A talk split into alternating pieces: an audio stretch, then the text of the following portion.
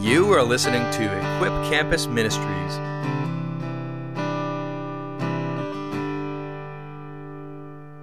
Tonight we're going to be doing the next part of the Lord's Prayer. We've been through some of the introductory introductory stuff, um, and we come up to "Hallowed be Your name" tonight. Last week was "Our Father who art in heaven," and we talked about how God is both a Father and a sovereign God, um, and how those two things go, go together. How in your prayers, in our prayers, if you're a Christian, um, that it's a remarkable thing and it's an extremely uh, central thing to think of him as a father. I was praying this way earlier today, in fact, that when you're asking things of him, your image, who you're asking, is both the Lord of all creation in heaven and your dad, your heavenly father. That's a big deal. That should shape how you pray, who you're praying to. And the week before, we talked about how not to pray. So tonight we're on to how would be your name. How would be your name. Let me pray one more time um, before we. Uh, Father, thank you again. Uh, we give you praise and we ask, Father, that you would now be lifted up, you would be hallowed, your name would be made great, and you would grant your spirit uh, to give us eyes to see and ears to hear. Father, you would help us. We are needy indeed, and so I just ask for your help, Lord. Give us your spirit. You would speak to us now, and you would convict us. You would cause us to seek truth, to think upon that which is good and true and beautiful and honorable. And so, Father, help us, shape us now, transform us even in this time. I ask this in Jesus' name. Amen. Uh, so, some opening stuff. This is part of your outline. Um, this is more or less opening observations about the rest of the prayer. Reminder this is Jesus Christ the Lord, through whom all things were made, teaching us to pray. It's the one thing that we have recorded that his disciples asked him to teach them. Lord, right? He didn't say teach us how to walk on water or teach us how to do miracles. He they asked teach us to pray. It's a big deal um, that they would ask specifically for prayer. And so he says, all right, pray like this. So, reminder of that, that's a huge deal that we have Jesus the Lord saying that.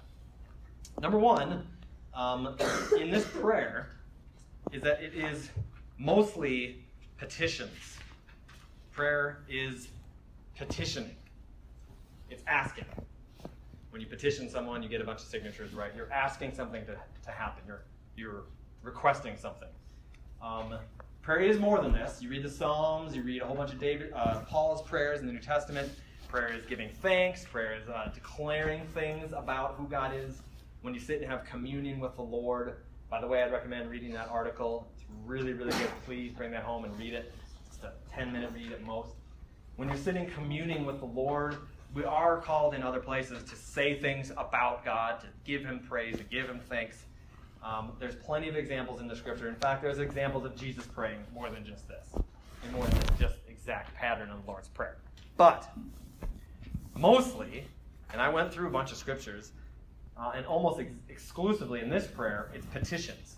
It's asking God for something, to do something. It's almost exclusively what it is. There's, depending on how you cut it, there's seven petitions in this prayer. Lord, hallowed be thy name. Our Father art in heaven, it's the address. Our Father art in heaven, hallowed be your name. That's a request that we're going to be talking about. It's not a, it's not a uh, statement of fact. It's asking that his name be hallowed. Talk about that. Thy kingdom come, thy will be done, on earth as it is in heaven. Give us this day our daily bread.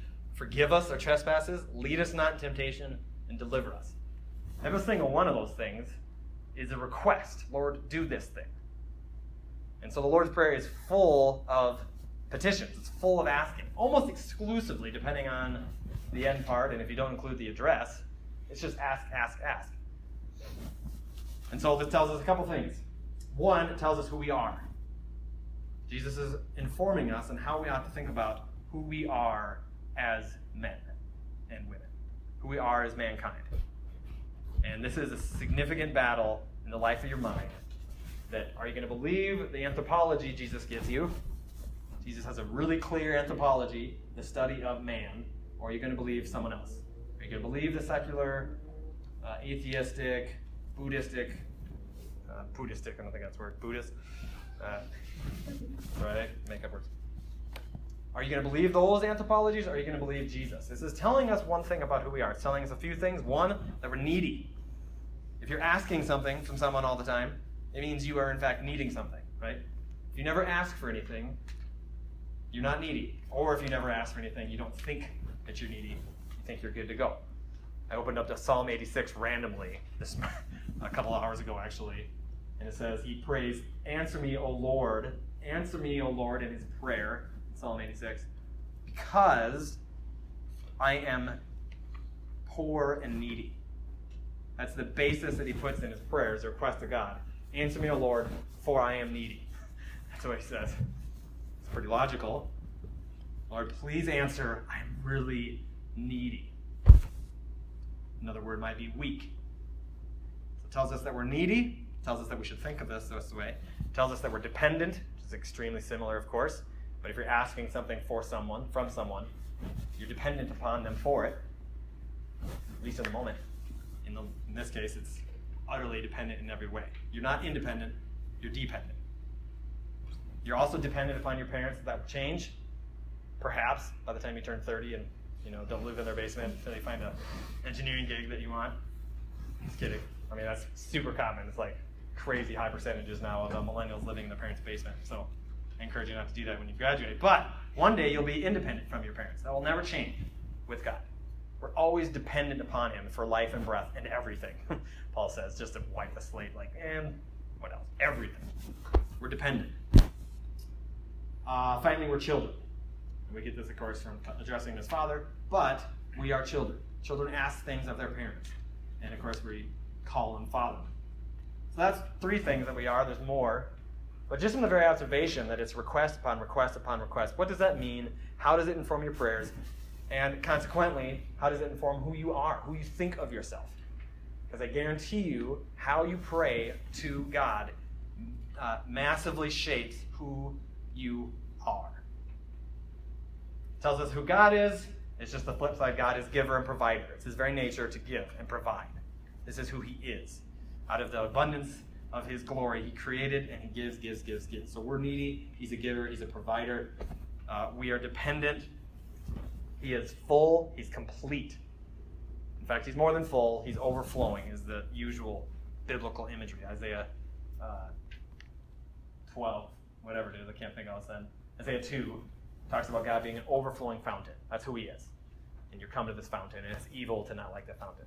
He's overflowing. He's a full and complete God. Praying this way tells us this. And of course, that he is a father, by way of reminder. He is actually a father in all these things. So this is really important. Petitioning. In our prayers, we are called to a constant theme of petitioning. And praying this way acknowledges this reality. This is what Jesus is teaching us. It says, pray like this ask, ask, ask, ask, ask, ask, ask. And it acknowledges these realities. It helps shape them. And you ought to be thinking in your mind. Don't just hope that this happens by osmosis from your notes or something tonight and in the next few months. You actually have to construct in your mind this is who I am and this is who God is, and I'll come before Him and ask. And so, one thing that happens when you acknowledge that is humbling. That's one thing that's meant to happen in our souls when we pray rightly, as Jesus taught us, is humility is meant to take place. And when we are humbled, there's a few things that happen. When real humility comes, uh, one thing that happens is pain comes along spiritual, emotional, psychological. Actual sort of pain is accompanying, usually, almost, perhaps always, when humility is truly granted. It's hard because when we're humbled, essentially what is happening is pride is dying. and if it ever died, it's painful. But when pride dies, it is a painful experience because we are very much latched on to ourselves via pride. So, like a salamander out in the Sahara Desert sun, when our pride is shown upon by the sun of uh, humility, it shrivels up. It's meant to. And so, acknowledging this reality, this is just a little sort of introductory point, but acknowledging this reality that we're requesting things of God is supposed to do a lot of things in your soul, some of which you won't even know. You don't know where all the vitamins are going in your body right now. But some of them, when you eat food, but sometimes you eat very specifically, and this is supposed to happen. We're asking of the Lord, and it's it's declaring certain things about who we are and who He is, and it brings humility. If you're truly praying as I said, you know, if you're just reciting this, you know, we, we'll recite it together. I don't presume that to be necessarily great fireworks of spiritual awakening happening in your soul at that moment. But when you're praying by yourself and you're taking these sections one by one, man, if it's not bringing humility, most likely you're not really praying very well. So, that's point one. We're asking. Prayer is asking. There's a danger. I have a clip. Is there a danger? I should ask maybe. What is the danger? Is there a danger that constantly asking, requesting things of the Lord, everything in this prayer is a request, is that there's danger of whining? And to illustrate my point, I call upon Bill Murray. I haven't done a clip in the middle of a message for years and years. Is that up? It's at the end right now, so you gotta start it. So is it like this? Oh, they start. Thanks, man. Is that up?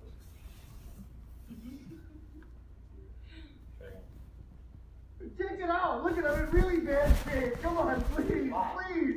Give me, give me, give me. I need, I need, I need, I need. Give me, give me, please. That's one of my favorite scenes of any movie ever. My wife challenged me wondering, do you like just like that movie or is it actually helpful to play that clip? I'm like, oh. maybe the maybe the latter. I don't know. I actually think it's helpful, and here's why. So that's the movie called What About Bob. Anybody seen What About Bob? It's a really funny movie. I I'm pretty sure there's nothing in there I wouldn't you know caution you. It's hilarious. Bill Murray's one, super funny. So, you know, gimme, gimme. He's a psychologist or a psychiatrist. Uh, uh, Richard Dreyfuss is, and Bill Murray is a crazy person who's needing counseling. And he shows up at, his vacation. Gimme, gimme, I need, I need, you know. Super annoying. The guy hates him. Is there a danger that as we're constantly asking of the Lord, that it's like that? Is that what comes to your mind when you think about doing almost nothing but asking? It depends a little bit. depends on a lot of it, actually. Depends on why you're asking and how you're asking. And so, first, before I really answer that question, we have to do a little bit of theology.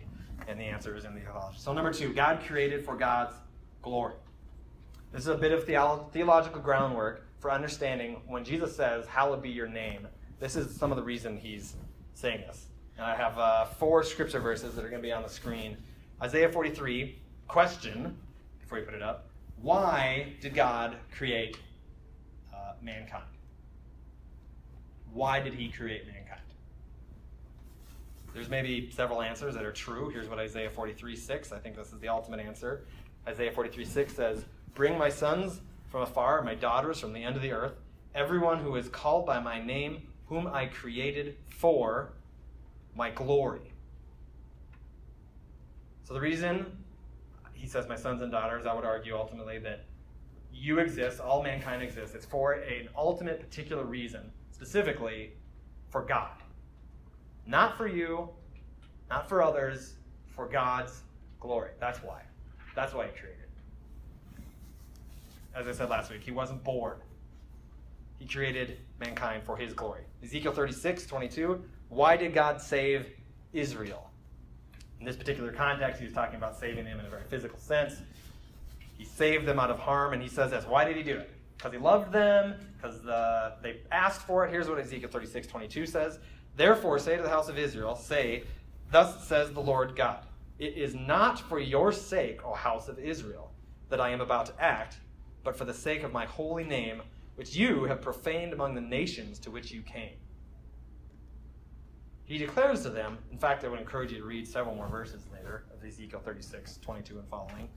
I want to read the whole thing, it's really good. But he declares to them, Why am I about to act? Why am I about to save you from harm? The reason is, it's not for your sake. He's going to do it for them. It's not for their sake. It's not so that they get saved. It's for the sake of his holy name. That's why. It's interesting. Why did he save Israel? For himself.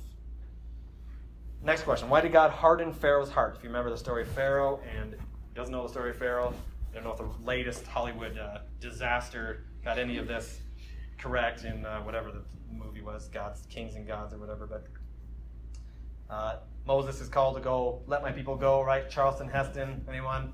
Let my people go. Uh, so Moses goes, does it. Before he leaves, and while he's telling him what's going to happen, God's talking to Moses. He tells him that he's going to harden Pharaoh's heart. I'm going to harden his heart so that he won't let them go. Here's what he says in Exodus 9 16. But for this purpose I have raised you up. He's talking, to, talking about Pharaoh. For this purpose I have raised you up to show my power. Why did he raise up Pharaoh, who was a wicked king, a wicked Pharaoh? For this purpose. I've granted you power for this purpose, to show my God's power. For what reason? So that my name may be proclaimed in all the earth. That's the reason Pharaoh had power and authority, was so that God's name would be proclaimed in the earth. Last one.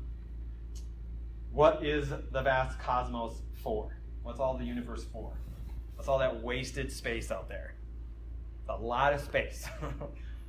17 trillion, quadrillion light years across, whatever it is. It's crazy, crazy huge. We can't even literally think we can actually quite conceptualize it. What's it for? Why does it exist? Here's what God says. Psalm 19:1, the heavens declare the glory of God and the sky above proclaims his handiwork. That's what they do. The heavens are saying something. Is what Psalm 19:1 says. The heavens declare God's glory. And so the heavens are there most ultimately to say that God is like the heavens, immeasurably vast, beautiful and powerful and everything else. They're talking about God. They're speaking to us. So it's not empty space. It's not wasted space at all. That's why they exist to declare the glory of God. So, our lives, when Jesus prays, Hallowed be your name, he asks this. Lord, may your name be hallowed. He is asking that God may be known as great as he truly is. This God that we're talking about here is an extremely God centered God. God created the heavens for his glory, God created mankind for his glory. God hardened Pharaoh's heart, did what he did in the Exodus, so that his name would be praised. God saved Israel in various circumstances so that his name would be proclaimed. If you were to say those things, you would be an extremely self centered person. You know, host a party and people come over and, why'd you host this party? So that I would be seen by others. If you say that at that party, you will have no more friends for very long, right? Or your friends that you do have aren't your real friends. Because you don't like people like that. I wanted to have a party because I wanted to be popular. I wanted to have a party so that people would see me, would like me. Of course, we do this in our heads and hearts all the time, actually. But if you said that and you acted this way and you said it in whatever circumstance it would apply, you would be a megalomaniac. Megalomaniac. You'd be an insane person. You'd be like, you know, be like Kim Jong Un. That's what Kim Jong. They worship Kim Jong Un in North Korea. Some, almost quite literally worship him and they're so secluded they don't hardly know any better. It's a crazy situation in North Korea. This is what happens. And so he raises himself up. So what in the world? Can, why in the world can God do that? This is our God. He is this God-centered God. And so I would argue, as we try to answer that some, that our lives, when Jesus asks, this is just the application, but our lives, uh, when, he's, when Jesus prays, hallowed be your name, you're asking that to happen. You're saying, Lord, make my life like a telescope Make my life work like a telescope works. Telescope, you look into a telescope and you see something that's very far away that is in reality huge and glorious and magnificent. You see pictures from the Hubble and whatnot, and there's these mind boggling images. And what happens in the telescope is it makes it look like it really is. When we look up into the sky, it's beautiful. We see a dot of light, and you put a telescope to your eye and you go, whoa, a big one. It's incredible. It actually is like that. This is the kind of thing that we're meant to be praying and asking for. Lord, make my life, for instance, and in all things, as Piper said in the video, but especially my life, my heart, make me like a telescope that makes you look glorious and mighty and beautiful and powerful like you actually are. That's the heartbeat of what it means to ask, Lord, hallowed be your name. so, uh, this is why Jesus says, Jesus teaches us that prayer is about God. This is why. Because this is who God is. God has created all things for his glory, and therefore, this is why Jesus teaches us that prayer is actually about him. That's what prayer is about. Did you know that? You know, all you're asking is actually about God. It makes a difference between uh, whether Bill Murray's thing is accurate or not. It's actually, in one sense, accurate, that hilarious clip, in that we are extremely needy, and we are meant to be asking all the time because we're extremely needy. It's not accurate in that what his neediness, all he wanted was for himself. Our heartbeat that makes it right, our right prayers, is Lord, make your name hallowed. Not hallowed, by the way. It's not putting a hole through it. Hallowed be thy name. It's hallowed be thy name. Make your name glorious in my life. And so this is why Jesus uh, teaches us to pray this way, because God is God centered. And so we get this from the prayer itself. The first three petitions of the prayer are all about God. Hallowed be thy name, your kingdom come, your will be done. That's all about something upwards to God. It's not until the fourth thing we start asking for things like daily bread and forgiveness of sins. And the very first one that we ask here, hallowed be your name, is the foundational prayer that sets the tone for all the rest of it. All the rest of the prayer, as we think and want the proper lens to understand the requests, is God's glory. So his name, hallowed be thy name, his name is essentially just the reputation and the image and really just God himself. When you're asking God's name to be hallowed, you're not asking for, you know, fancy calligraphy or something written down. You're asking that the very person of God would be known as great Hallowed, as I've just already said, is something like to praise and honor or glorify, revere, respect. You know, make your name praised, make your name respected and revered amongst people. And so prayer is about God. And this is it being about God is a thing that will either give you the heartbeat and a passion when you pray, or if it's lacking, your prayers will just end up being the typical stuff. I grew up anyways. The typical prayer was prayer time in church, for instance almost exclusively amounted to pray for Aunt Betty. She broke her hip the other day. She's in the hospital. Pray for her. Okay, and then oh, my aunt, or it's always aunt for me. My nephew broke his ankle. Pray for him. He's in the hospital.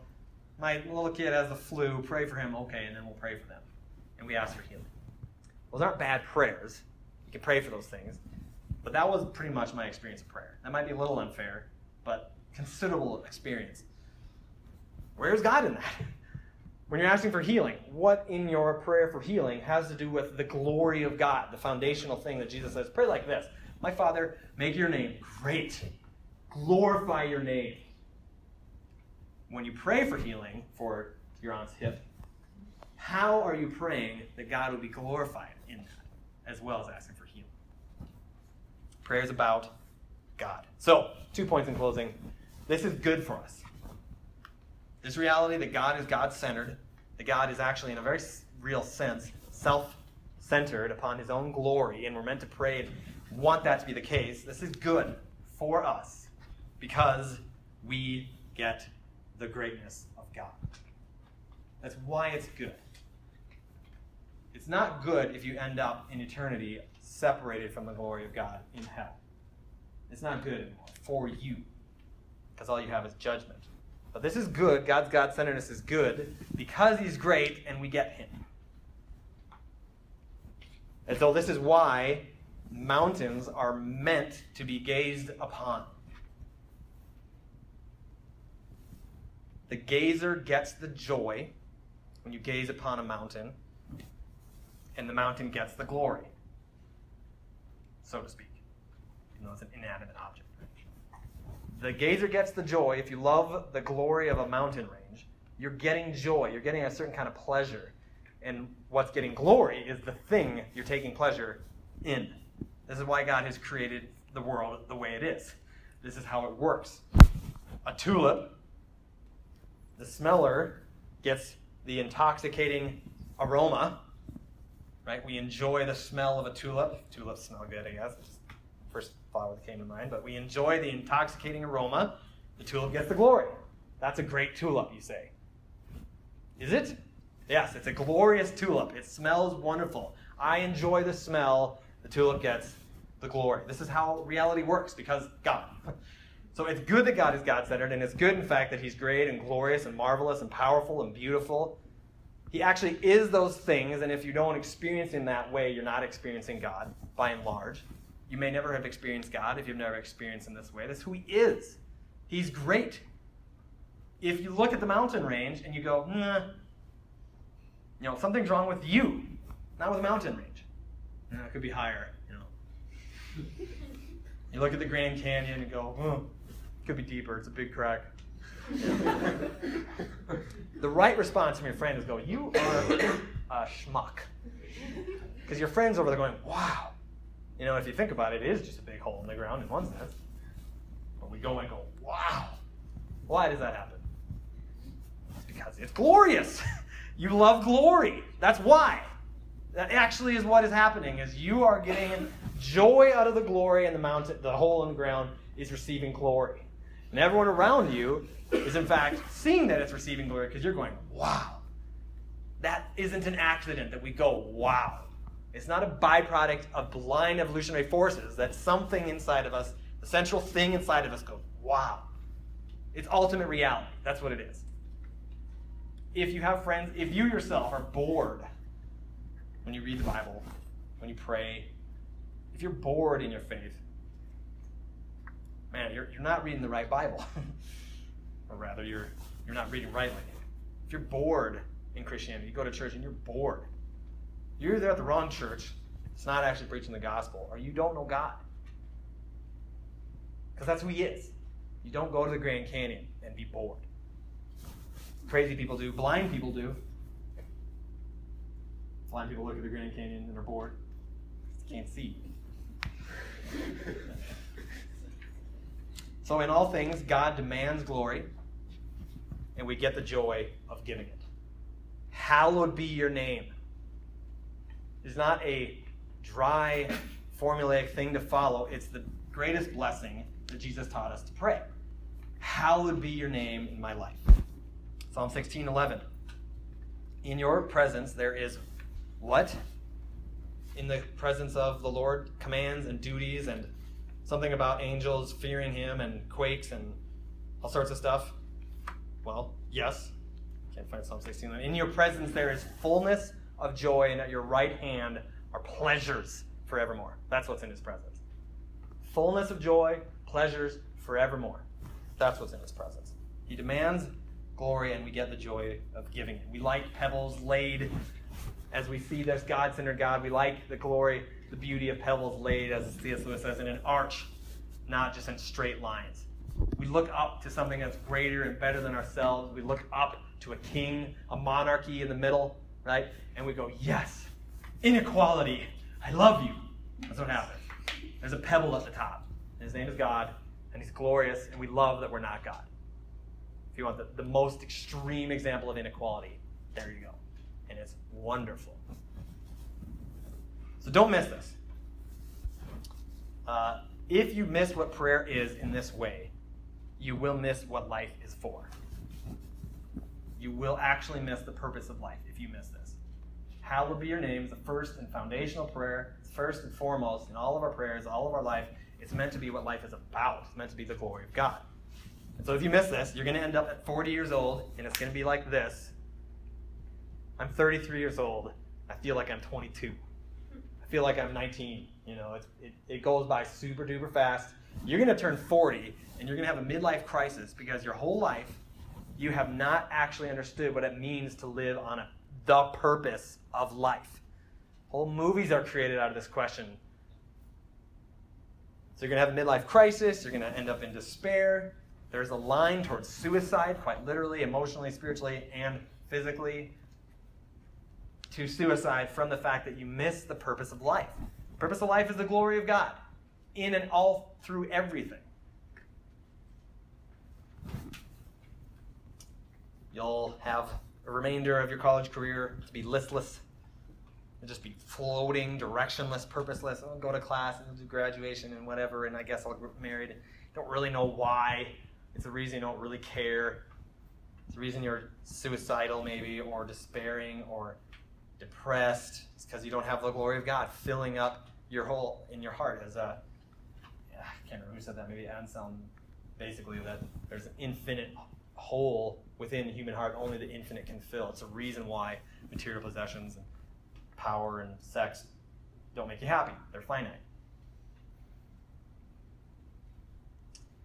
That's also interesting. This is the reason both the fact that we, if we don't, to put it in the negative sense, stay on that negative vein, if we don't comprehend this, if you miss this, if you miss this in your prayer, therefore if you miss this in your life, it's the reason you both are going to be condemned under the Lord. Because when you look at the mountain of God's glory and you aren't impressed, there's condemnation, there's judgment. It's the darkest of all sin. It's the same reason, if you're missing the glory of God, that you'll stand under condemnation. At the same time, it's the same reason you or we don't have contentment in our life right now. It's the same exact reason. Because we don't see that it's about all about the glory and magnificence of God. And at the center of that, really, there's a few ways you can put this, but at the center is that we don't have God's glory, but we have self. Don't have contentment because you're focusing on self. That's why. You're not focusing on God. You don't look up to God. You don't pray, which, by the way, to put it in the positive spin, I don't hallow your name as I ought, Father. Help me. Hallowed be your name in my life. Help me. Help me. I'm poor and needy. Therefore, Lord, hear my prayer. Help me. You pray that. Get me off of myself. All you're going to find in yourself is narcissism and despair. Narcissism was literally named after the dude, Narciso, whatever Greek guy's name was. Narcissus. He stared at his reflection in the pool so long because he thought he was so smoking hot. He stared at his reflection and he fell in and drowned. Narcissism. You fall into yourself, literally, and drowned in a sea of selfies on Facebook. It's a big deal. you laugh, and that's fun. It is funny, but it's it's far more than unhealthy, right? Oh, we have narcissistic selfie culture. It's more than unhealthy to your soul. It's damning to your soul.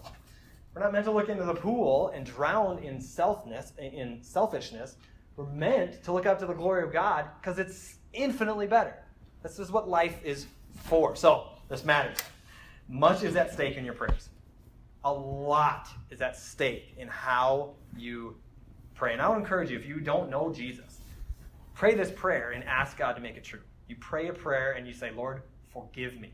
If you're feeling and have been or will soon a stirring in your soul, God's bringing to mind your sins, He's bringing to mind guilt, He's bringing to mind all these things you don't want anyone to know. The, the answer at the end of the pain of confession and repentance is joy. It's the uninhibited guiltlessness of staring up at the mountains of glory of the Lord and going, Thank you. And all that burden, all the sin is gone and just away, and all the stuff that remains, you go, Well, I'm the Lord's. He's my Father, so He's going to help me kill my sin and live for Him. It's the purpose of life, and it's good. So, hallowed be your name, and especially in the gospel. Romans 5, 6 through 8. Here's what, in an ultimate sense, and I have just a quote after this, and we'll be done. Paul says this It's pinnacles in the gospel. Hallowed be your name. It pinnacles, it maxes out in the cross of Christ. Jesus' life, death, and resurrection for our sake. This is where it maxes out. Lord, make your name great and glorious in Jesus, which is this. Paul says, while we were still weak, at the right time, Christ died for the ungodly. And he gives us a uh, comparison. For one will scarcely die for a righteous person. The most righteous person you can imagine, one will scarcely die for them. Though perhaps for a good person, one would dare even to die. That might happen now and again. But God shows his love for us in this. While we were still sinners, Christ died for us. Not good, not righteous, actually disgustingly sinful. Then he dies for us. Then he gives his life over for us. This is the, the maxing out of the glory of God. So I want to read one quote. This is Piper. This is out of a long uh, sermon he gave, and there's a bunch of sermon jams, people used to call them. where this is put to music and whatever. It's really, really good. I'll, I'll put it on my Facebook page. We'll put it on the Equips page too. Christ Piper says this: We are made to know Christ. We are not made to do little piddly things. We are made to know this massive Christ, this world, this little two second slice, and then we're with Him forever or not, or with Him or not forever. It is what we are created to know and do and be about. Knowing Jesus. And when we know Him in those ways, we have begun to know the outskirts of His supremacy for time would fail to speak of his supreme severity and invincibility and dignity and simplicity and complexity and resoluteness and calmness and depth and courage. If there is anything admirable, if there is anything worthy of praise in all the universe, it is summed up in Jesus Christ. So, in your prayers, ask that the Lord would make this true for you. Ask that he would be hallowed, that his name would be lifted up in your life in all of the world. Ask for that. Make it the foundation of your prayers. And then continue to ask and ask and ask and ask. And He's glorified uh, by answering. So let me pray for you. Uh, so, Father, thank you um, again. Um, do pray, I ask, Father, that your name would be lifted up and made glorious, and Father, you would get credit for saving. We pray that if there is anyone here tonight, Father, uh, that doesn't truly know you or is uncertain, Father, if what they understood to be their faith their whole life is just a hollow sham, a hollow tradition, um, Father, I pray that you would save, that you would show yourself mighty to save, that you would reveal your glory, and that you would remove the spiritual blindness that doesn't see you as great and grant new spiritual eyes to love you and Father, I thank you for the gospel that um, for those who do love you already, that have been saved, that may be experiencing guilt or regret or great lacking of their zeal, of passion for you. I thank you, Father, that our relationship with you as a father is not dependent upon our um, our works, isn't dependent upon our uh, what we do. You are Father, and you love us, and you discipline us, and you call us, and you will never forsake us, and none can snatch us out of your hand. And so, Father, make us believe that. Cause us to believe that, that um, all of our lackings and failings and sin in Christ is forgiven, even now, Father, uh, that you love us. So, uh, be glorified, Lord. We thank you. Pray that you would bless the remainder of our time, our few minutes in small group, and that you would grant us to share and help one another. We pray this in Jesus' name. You are listening to Equip Campus Ministries, where all our event audio, panel discussions, and sermons are hosted. For more details, visit equipcampusministries.org. Equip Campus Ministries exists to equip college students to humbly proclaim, explain, and defend the gospel of Jesus Christ, so that, in all things, all people might find joy in displaying the greatness of God's glory.